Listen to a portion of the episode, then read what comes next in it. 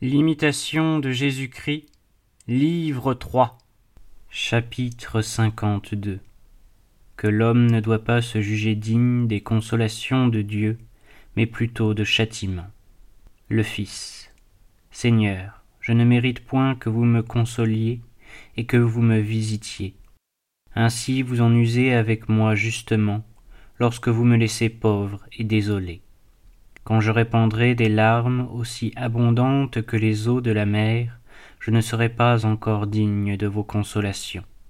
Rien ne m'est dû que la verge et le châtiment, car je vous ai souvent et grièvement offensé, et mes péchés sont sans nombre.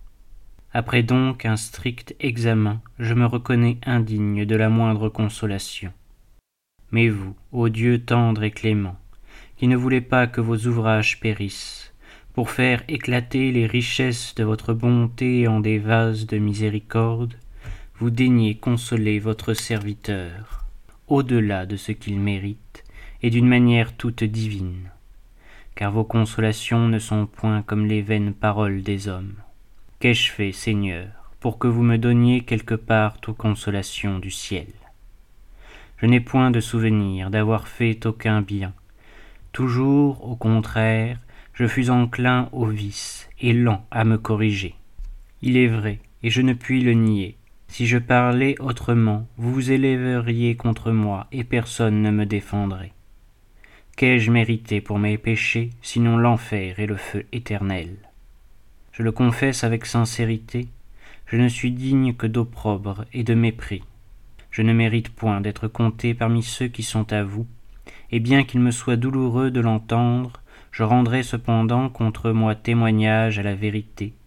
Je m'accuserai de mes péchés, afin d'obtenir de vous plus aisément miséricorde.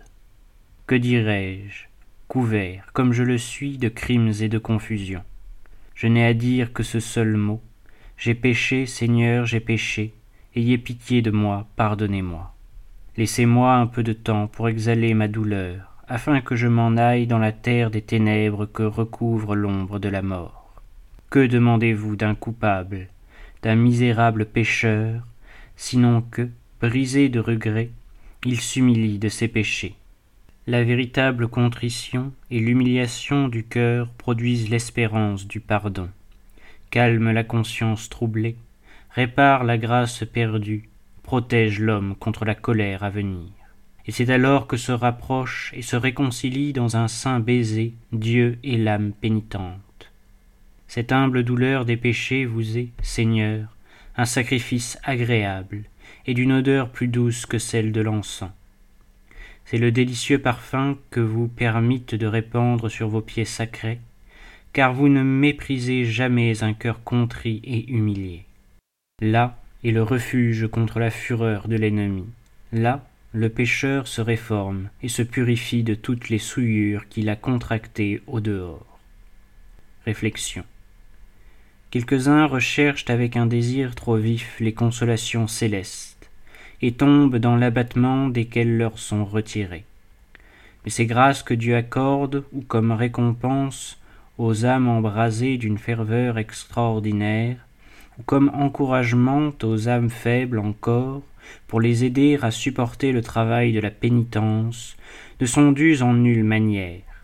Et toujours faut-il porter en nous la mortification de Jésus, afin que la vie de Jésus soit manifestée en nous.